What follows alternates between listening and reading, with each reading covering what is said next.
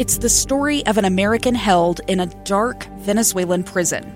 Then all of a sudden, they all kind of lined up. They pointed their guns at me. And this is the point where I thought, I'm going to die today. I'm Becky Bruce.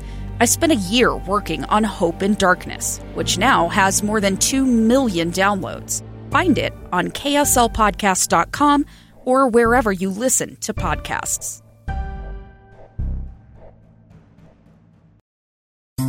This week's Teacher Feature Award winner is Glen Carpenter at Stansbury High, where he teaches drama. It helps kids be better students. It helps them get higher test scores. It helps them use every ounce of their brain. Principal Galen Warren admires how he gave up an accounting career to teach. He can pull the best out of the kids. He knows what plays will be successful. The student who nominated Mr. Carpenter for this award says he saved him from taking his life. My room is a refuge for a lot of these kids. I have a lot of kids kids in my program that feel like they're not accepted anywhere else. And he coaches his student actors to state championships. I'm going to teach until I fall over, probably. Glen Carpenter receives a special recognition award from Zions Bank, an overnight stay at the Anniversary Inn, dinner for two at the Roof Restaurant downtown, two season passes to the new Hale Center Theater in Sandy, and at the end of the year, one lucky teacher will win the lease of a new car provided by Burt Brothers Tire and Service.